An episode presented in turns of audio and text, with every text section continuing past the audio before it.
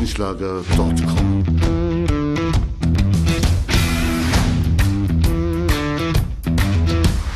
Energie für Körper und Geist. Der Podcast für dich und andere Menschen, die mehr aus ihrem Leben machen wollen.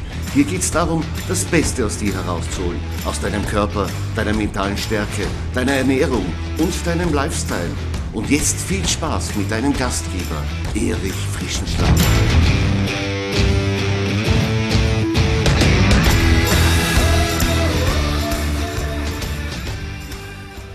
Herzlich willkommen zu Folge 108 meines Podcasts Energie für Körper und Geist. Mein Name ist Erich Frischenschlager und ich freue mich, dass du wieder dabei bist und dass du mir deine Aufmerksamkeit schenkst. Ich habe euch heute wieder einen spannenden Interviewpartner mitgebracht. Es ist Dr. Wolfgang Feil aus Tübingen. Er ist Biologe, Sportwissenschaftler und Autor mehrerer Bestseller. Eines seiner Bücher heißt Die Fast-Formel, was erfolgreiche Sportler anders machen. Ja genau, über diese Formel werden wir uns heute unterhalten. Eines kann ich schon verraten.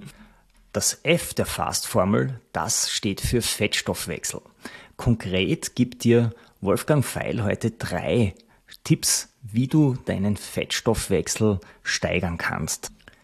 Das funktioniert durch ein intelligentes Zusammenspiel von Training, Ernährung und Timing. Ganz wesentlich ist auch die Rolle der Mitochondrien in deiner Zelle. Das sind ja die Kraftwerke deiner Zelle. Die haben einen, eine sehr große Bedeutung in diesem Prozess. Und du erfährst auch, wofür die anderen Buchstaben in der Fastformel stehen, also das A, S und das T. Bleib also unbedingt dran bis zum Ende dieser Episode, dann erfährst du mehr, dann weißt du auch mehr über dieses spannende Thema. Bevor wir aber ins Interview starten, habe ich noch eine wichtige Information für dich, wie du vielleicht dir selbst oder auch einen deiner Liebsten ein tolles und auch intelligentes Weihnachtsgeschenk machen kannst.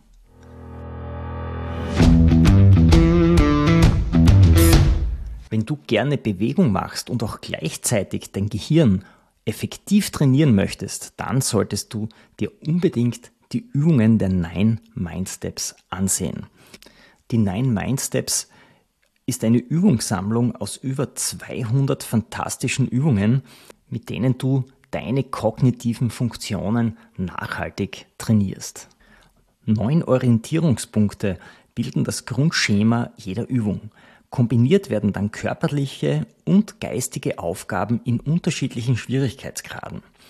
Die Übungen können alleine zu Hause durchgeführt werden, aber sie eignen sich auch sehr gut, wenn du mit Gruppen arbeitest, also in der Erwachsenenbildung, in Sportvereinen oder in Schulen. Das Besondere daran ist, dass immer motorische und kognitive Aufgaben gleichzeitig zu bewältigen sind. Und das schult nachweislich, das hat man auch mit Studien nachgewiesen, verschiedenste kognitive Funktionen, wie das Arbeitsgedächtnis, die Inhibition oder die kognitive Flexibilität und die Problemlösungskompetenz. Ja, wenn du jetzt mehr wissen möchtest, dann schau auf meine Website erichfrischenschlager.com. Dort gibt es jetzt nämlich eine Weihnachtsaktion. Wenn du gleich drei Stück der Nine Mind Steps nimmst, dann bezahlst du 20% weniger und hast tolle Geschenke, die du deinen Liebsten unter dem Weihnachtsbaum legen kannst.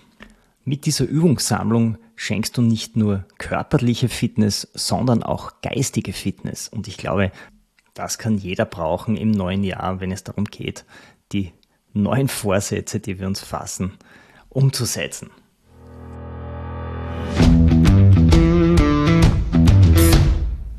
Ja, die Nine Mind Steps sind eine einzige Erfolgsgeschichte. Ich habe sie schon sehr oft eingesetzt in den verschiedensten Trainings mit Senioren zum Anti-Demenz-Training, mit Schülern, aber auch im Leistungssport mit Fußballclubs. Es lassen sich die Übungen sehr gut anpassen in alle Schwierigkeitsgrade und da profitiert auch wirklich jeder davon. Lass uns aber jetzt zum Interview kommen. Dr. Wolfgang Feil wartet schon, ich möchte ihn gleich begrüßen. Servus Wolfgang. Ja, grüß dich, Erich. Es ist ja noch recht früh am Vormittag, aber als Sportwissenschaftler muss ich dich fragen, hast du heute schon ein Training absolviert? Ja, äh, normalerweise ja. heute noch nicht, weil äh, ich bin derzeit auf Madeira und da ist eine Stunde früher. ah, sehr gut. Da bist du genau. ja vom Wetter verwöhnt und kannst jeden Tag deine Ausdauertrainings machen, oder? Ja, besonders äh, hügelig, also Berg, Bergläufe und Trailläufe sind hier richtig super zu machen. Ich habe auch deine Arbeit ein wenig recherchiert und habe gesehen, dass du Sprecher einer sehr umfangreichen Forschergruppe bist. Was macht ihr denn da genau? Das ist eine interdisziplinäre Forschungsgruppe. Und das bedeutet, ich als Biologe leite diese, diese Forschungsgruppe, aber wir haben Ernährungsmediziner, Orthopäden, Allergologen äh, in der Forschungsgruppe. Und wenn wir, wenn wir wissenschaftliche Themen bearbeiten, jeder von uns schreibt Bücher, dann stellen wir äh, unsere gemeinsame, unser gemeinsames Know-how immer zusammen und dann kommen da viel tiefere Informationen und Ergebnisse heraus. Also wir beraten uns gegenseitig und schreiben auch gegenseitig oder unterstützen uns bei den Büchern. Ja, ich kann mir vorstellen, da profitiert jeder vom Know-how des anderen. Zusammen schreibt es leichter, man ist schneller und man geht tiefer in die Materie rein. Wolfgang, heute möchte ich mit dir ein Buch besprechen, das ist die Fast-Formel. Was erfolgreiche Sportler anders machen. Ich nehme an, das habt ihr auch in der Gruppe geschrieben. Ja. Mhm. Jetzt meine Frage an dich, was machen denn erfolgreiche Sportler anders als die nicht so erfolgreichen? Ja, also die Fast-Formel ist letztendlich die Formel für den Erfolg. Und äh, das F steht für Fettstoffwechselaktivierung. Wenn jemand Erfolg haben will, dann muss er seinem Körper beibringen, dass äh, er viel Fett verbrennen kann und seine Kohlenhydratverbrennung äh, dann reduzieren kann. Das gilt vor allem Dingen für alle Sportarten, bei denen eine Ausdauerkomponente vorhanden ist. Und da gibt es äh, ganz viele neue, äh, interessante, auch interdisziplinäre Zusammenhänge, wie wir den Fettstoffwechsel aktivieren können. Da werden wir nachher gleich sicherlich drauf zu sprechen kommen, weil da geht es um das große Thema Mitochondrien. Äh, wie bekomme ich mehr Mitochondrien in meinen Körper? Und das AS von der Fastformel steht für allgemeine Stabilität. Es nützt ja nichts, den Körper immer mehr zu einer Fettverbrennungsmaschine und Ausdauermaschine äh, zu machen. Wir müssen dem Körper auch die Stabilität, die allgemeine Stabilität geben. Und wie wir die aufbauen, habe ich dann in dem Kapitel AS der Fast-Formel eben dann äh, dokumentiert. Und das T von der Fast-Formel steht für Top, Top Performance am Wettkampftag. Und da gibt es einfach auch äh, viele neue Möglichkeiten, wie wir am Wettkampftag topfit äh, in den Wettkampf reingehen können und gleichzeitig, äh, wie wir Ermüdungsfaktoren hinausschieben können. Und das ist die Fast-Formel. Und wir, ich betreue ja in Deutschland viele Nationalmannschaften und viele Spitzensportler.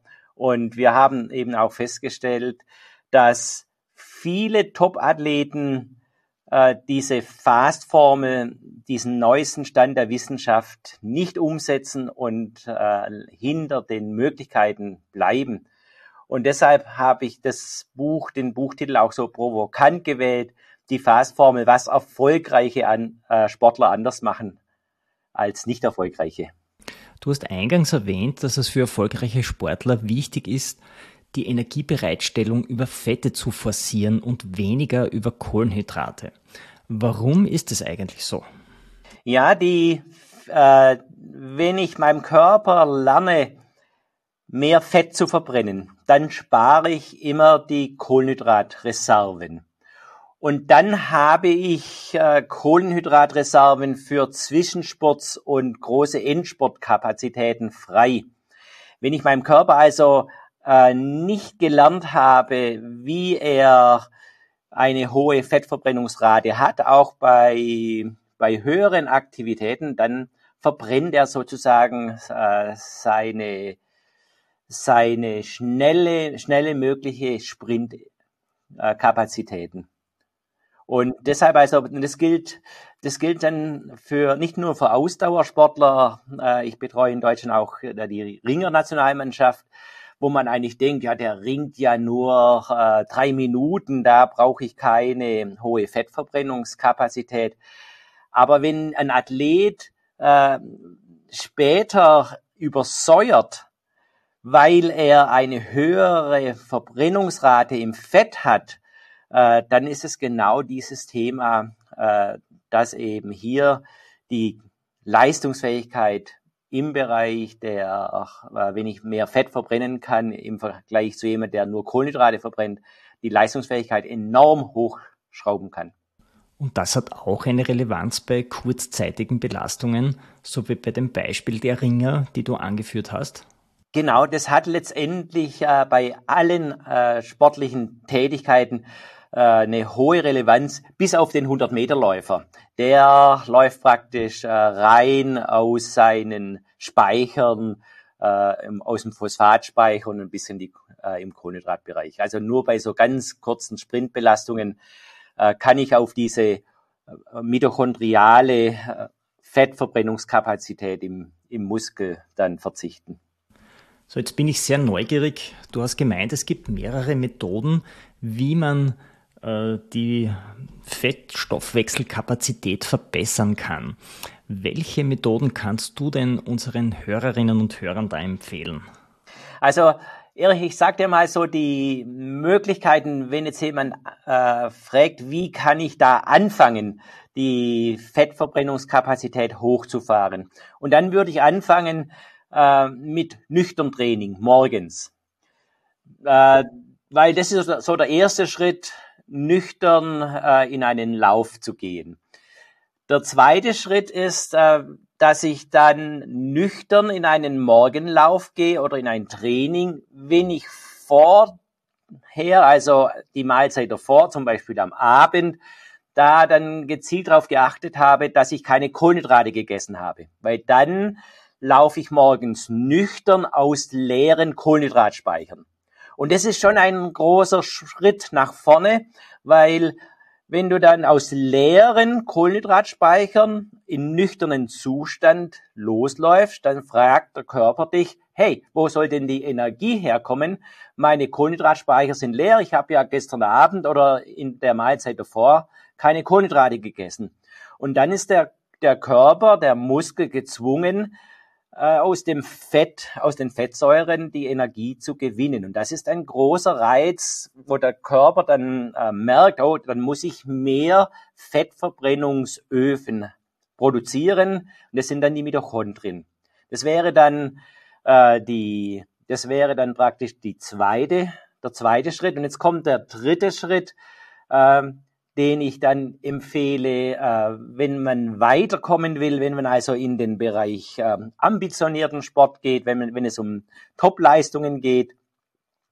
Dann mache ich auch wieder ein nüchtern Training morgens aus dem leeren Zustand. Ich habe also am Abend keine Kohlenhydrate gegessen.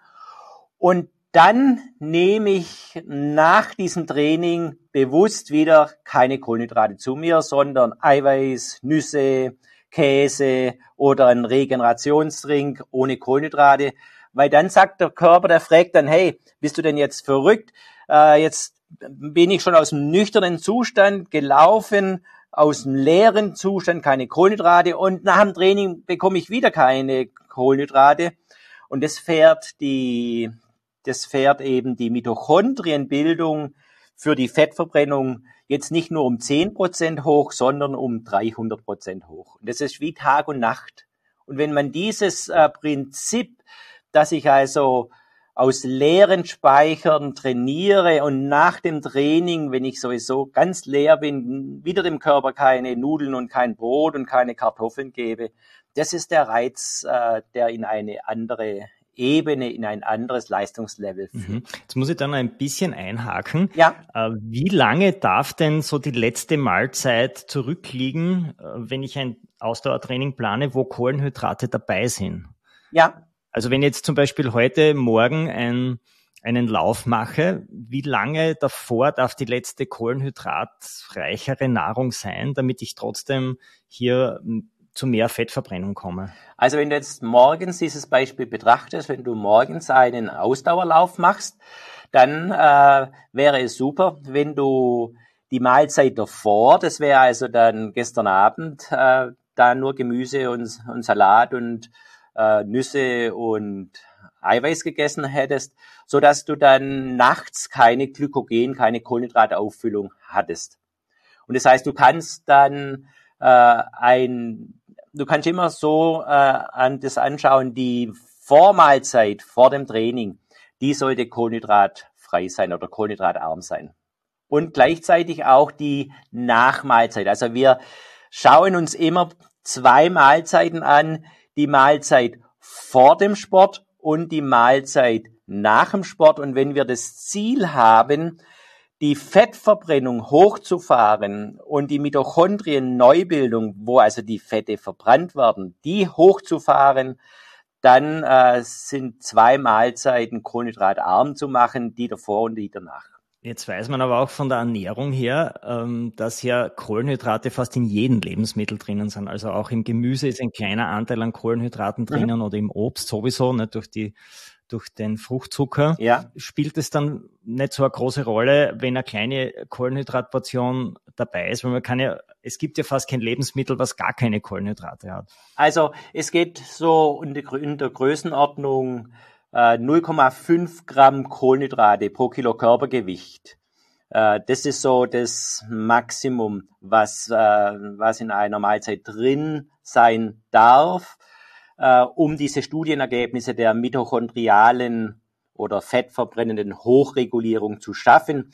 Wenn also jemand 70 Kilo wiegt, dann kann er schon 30 Gramm Kohlenhydrate zu sich nehmen da kann man so ein bisschen nachschauen. Letztendlich wäre es ausreichend, wenn man einfach viel auf Salat setzt, weil Salat äh, haben oder Salatsorten haben so gut wie keine Kohlenhydrate. Auf Nüsse setzen, ähm, Käse essen äh, oder Eier essen. Das wäre dann, da kommt man dann schon ganz gut hin. Es geht also nicht darum, dass wir Kohlenhydratgehalt null haben, sondern einfach äh, reduziert, keine Beilagen, kein Nudeln, kein Nudeln, kein Brot, keine Kartoffeln, kein Reis äh, in den Mahlzeiten haben, dann kommt man in diese äh, Fettverbrennungszone sehr gut rein. Jetzt weiß man aus der Wissenschaft, dass das Gehirn von der Energiebereitstellung ausschließlich Kohlenhydrate verstoffwechseln kann. Hat man dann mentale Probleme, wenn ich so wenig Kohlenhydrate zu mir nehme? Äh, da gibt es keine Einbußen. Das hat man so früher gedacht, äh, dass das Gehirn äh, die Kohlenhydrate braucht. Aber äh, man hat gesehen, dass die, die, äh, das Gehirn auch äh, über Fettkörper, über sogenannte Ketonkörper sehr, sehr gut versorgt wird. Und das Interessante ist, ähm, mit einer kohlenhydratarmen Ernährung so rund ums Training wird äh, die mentale Kapazität sogar stärker, weil wir haben Studien äh, und auch selber Messungen gehabt, wo wir eben sehen, dass wenn Kohlenhydrate weniger genommen werden rund ums Training und nach dem Training, dass dann der Parasympathikus hochfährt, also der Erholungsnerv. Und das heißt, äh, im, wenn der Parasympathikus hochfährt, ist, ist die Erholung besser, aber auch der Fokus.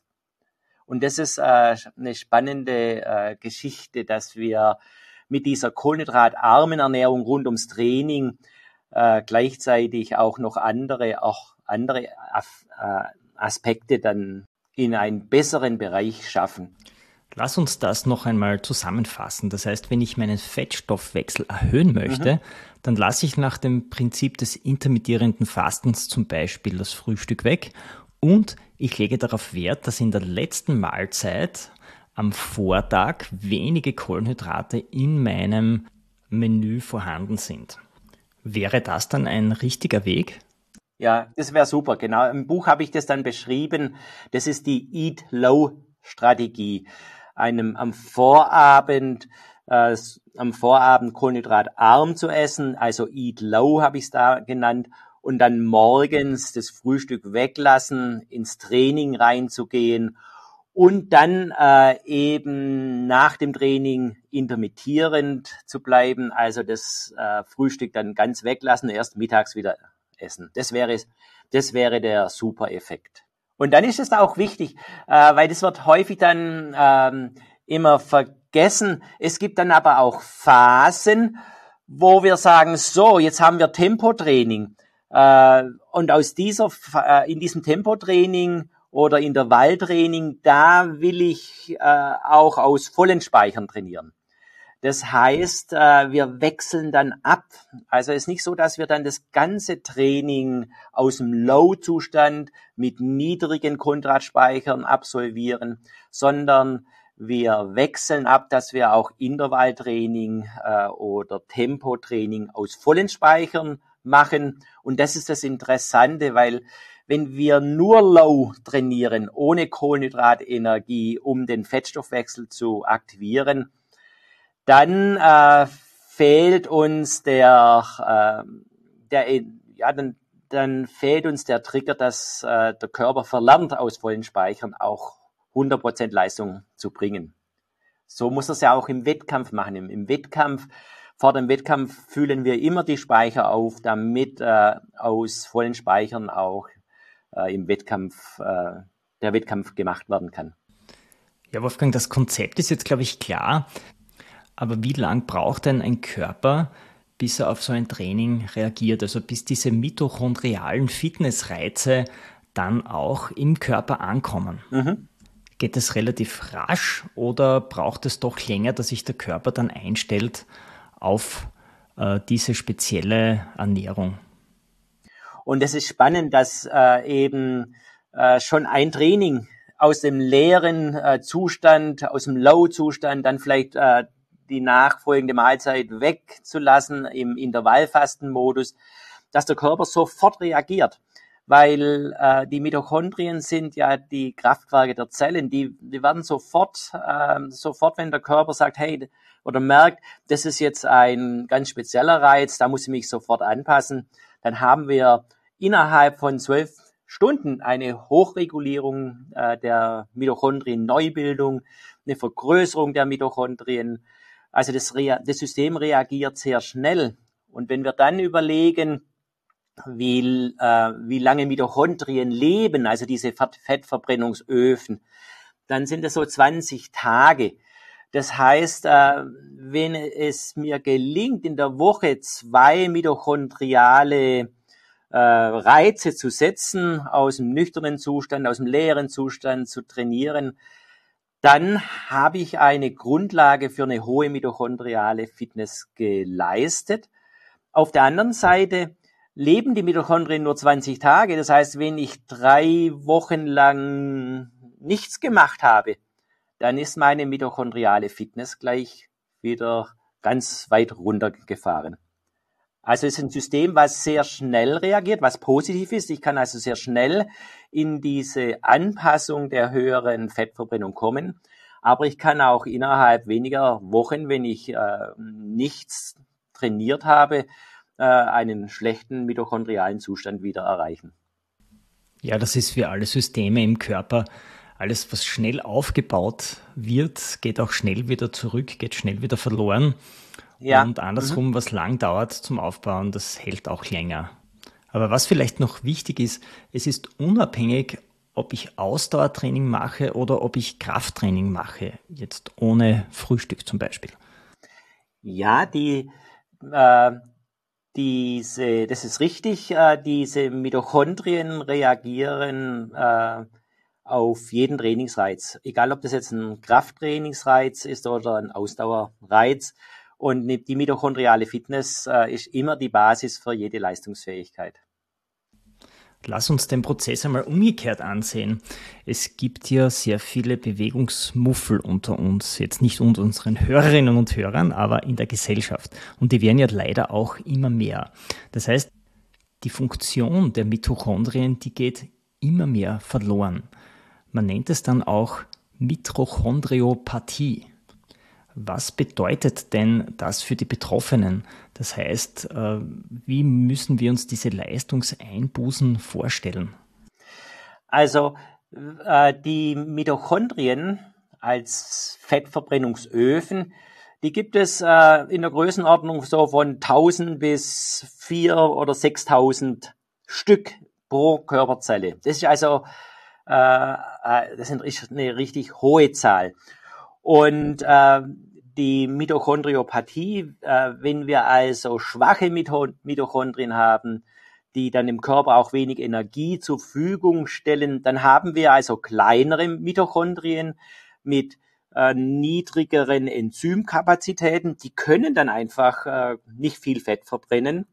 Und wir haben äh, wenig, wenig Mitochondrien in den Körperzellen.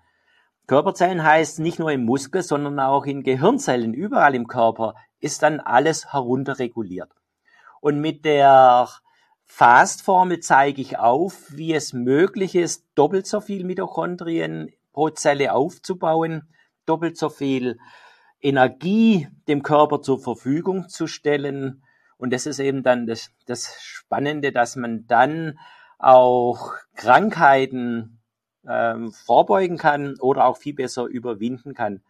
Weil es gibt viele Forscher, die sagen, jetzt englisch ausgedrückt, it's all about Mitochondria. Das heißt, jeder Krankheitsweg oder jede Krankheit hat eine Einbuße im Bereich der Mitochondrienleistung als Basis. Und wenn ich dann solche Ernährungs- und Trainingsaspekte kombiniere, dann habe ich nicht nur mehr Energie, sondern ich bin immer geschützt auch äh, vor jeder Krankheit. Oder ich kann eine Krankheit mit mitochondrialen Strategien immer besser ausheilen oder überwinden. Ja, sehr gut. Das ist gerade jetzt im Winter sehr wichtig, glaube ich, dass wir unser Immunsystem stärken. Und das heißt, das Immunsystem hat immer einen direkten Zusammenhang auch mit der mitochondrialen Fitness. Ja. Ja. Äh, gibt es jetzt, du hast schon gesagt, also es gibt äh, das Konzept, wie man die Mitochondrien stärken kann, indem dass man nüchtern trainiert, dass man, dass man wenig Load macht mit Kohlenhydraten, dass man auch das eventuell der, die Mahlzeit nach dem Training kohlenhydratarm gestaltet. Gibt es dann von der Ernährungsseite auch noch zusätzliche Möglichkeiten, äh, die Funktionalität der Mitochondrien zu unterstützen? Ja, äh, die Funktionalität der Mitochondrien wird erhöht durch bestimmte Lebensmittelinhaltsstoffe, ähm, zum Beispiel Pflanzenstoffe, die besonders vorkommen in Kräutern, in Gewürzen. Rote Beete hat Inhaltsstoffe, die mitochondrial wirksam sind. Äh, wir wissen heute, dass äh, mitochondrial wirksame Nährstoffe es gibt. Das wären Zink, Selen, Magnesium, Chrom, Mangan. Und das sieht man jetzt schon, äh, dass wenn wir was für unsere Mitochondrien tun wollen, dann brauchen wir eine entzündungssenkende Ernährung. Die habe ich auch im Buch dann beschrieben. Entzündungssenkende Ernährung heißt immer viel Kräuter, viel Gewürze, äh, viel Pflanzenstoffe und dann auch hochwertige Ernährung, das heißt eine Ernährung, die halt dann Magnesium, Zink, Selen, Mangan, Chrom und so weiter liefert. Äh, deshalb empfehle ich immer auch viele Nüsse einzubauen, weil das ist so ähm, eine Grund, ein Grundnahrungsmittel oder sind Grundnahrungsmittel, die halt sehr nährstoffreich sind. Da siehst du, dass eben die mitochondriale Fitness eine hochwertige Ernährung dann braucht. Und im Spitzensport oder auch im ambitionierten Sport empfehlen wir deshalb auch Regenerationsgetränke nach dem Sport einzunehmen oder dann auch Mikronährstoffe, die eben speziell diese mitochondrial wirksamen Nährstoffe enthalten.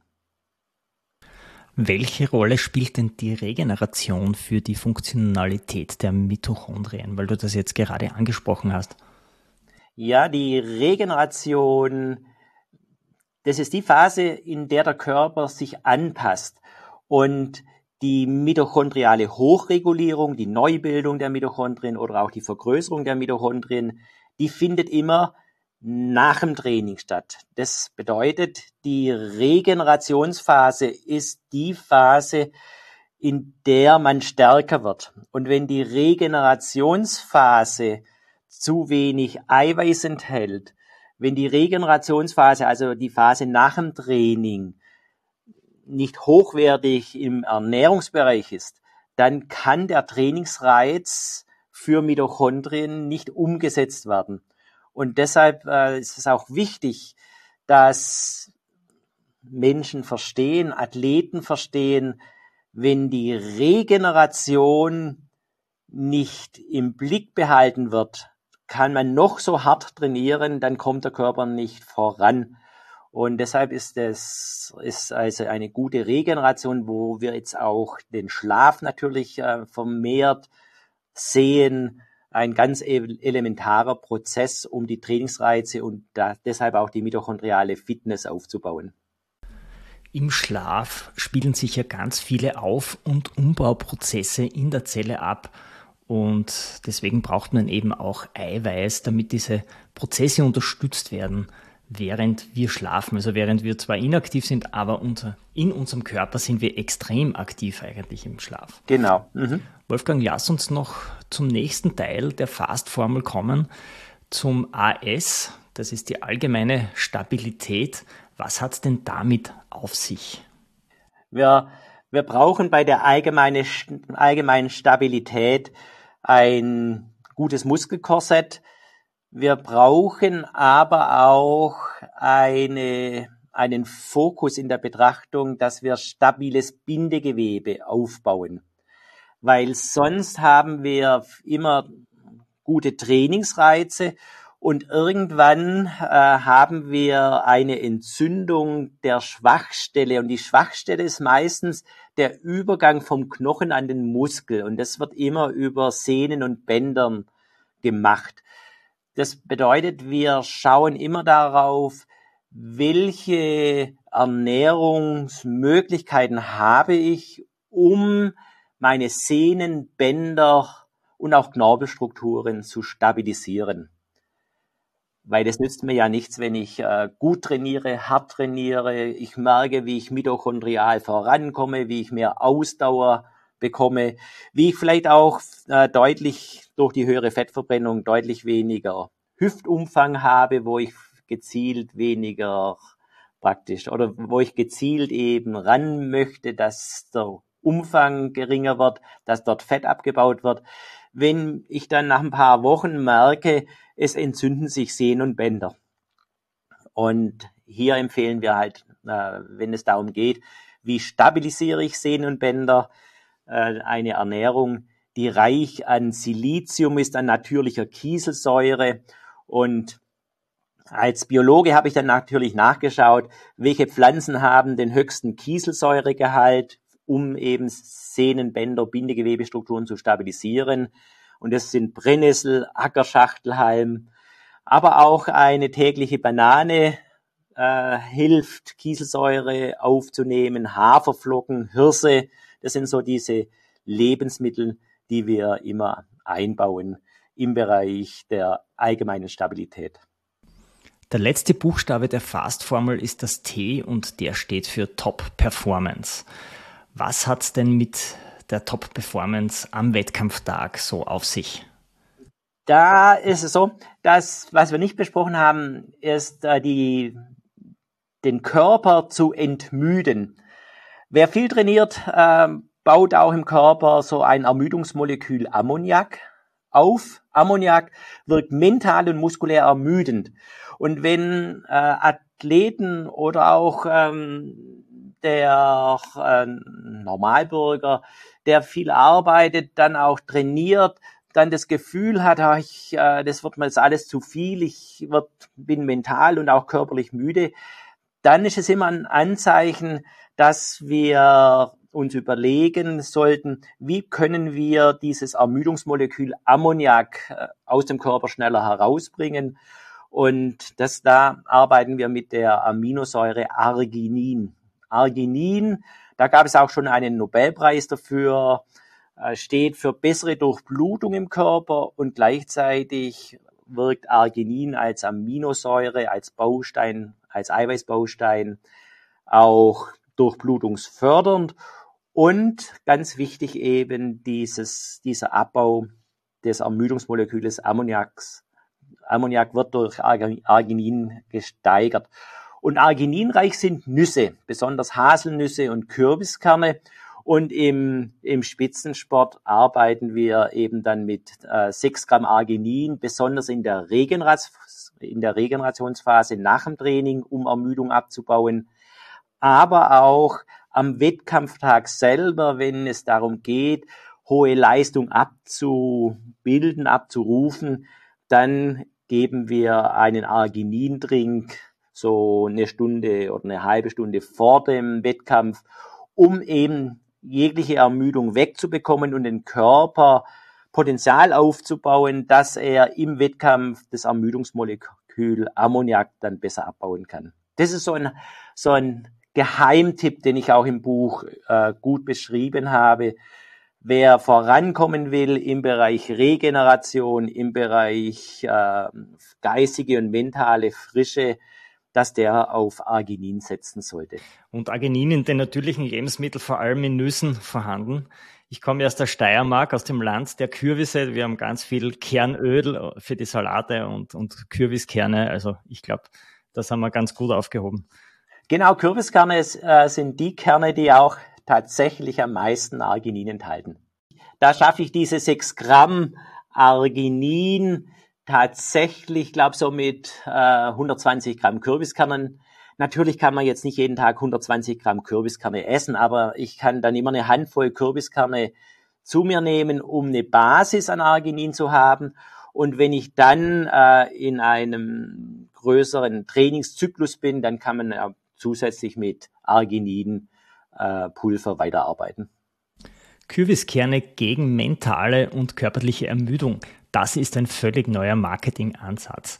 Den werden wir auf jeden Fall im Kürbisverkauf jetzt in der Steiermark berücksichtigen. Ja, genau.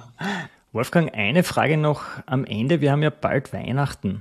Wenn du einen Wunsch frei hättest und der würde von einem Engel im Himmel erfüllt werden, was würdest du dir denn für Weihnachten wünschen?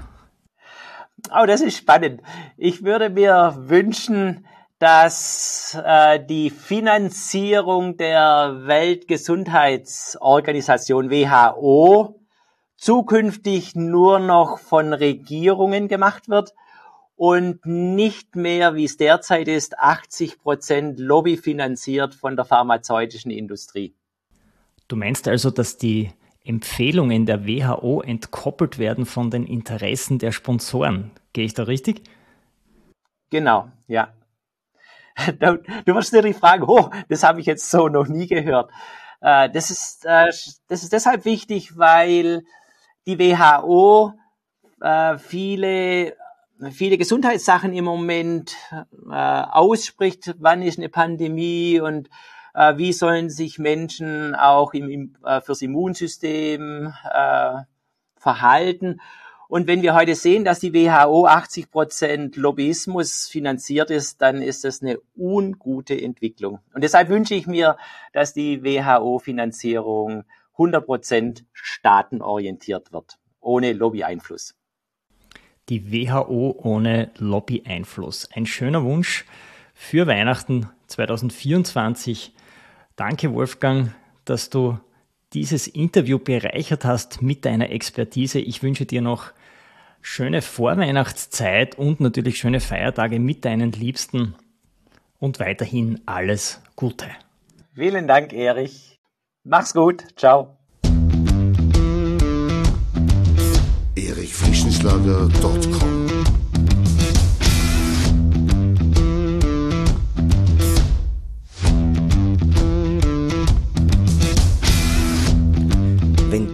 dieser spannenden Folge mehr willst, dann abonniere meinen Podcast auf iTunes oder Spotify. Oder du besuchst mich auf meiner Website erichfrischenschlager.com. Ich freue mich auf jeden Fall auf ein Wiederhören mit dir. Also, mach das Beste aus deinem Tag. Tschüss und Servus aus Graz.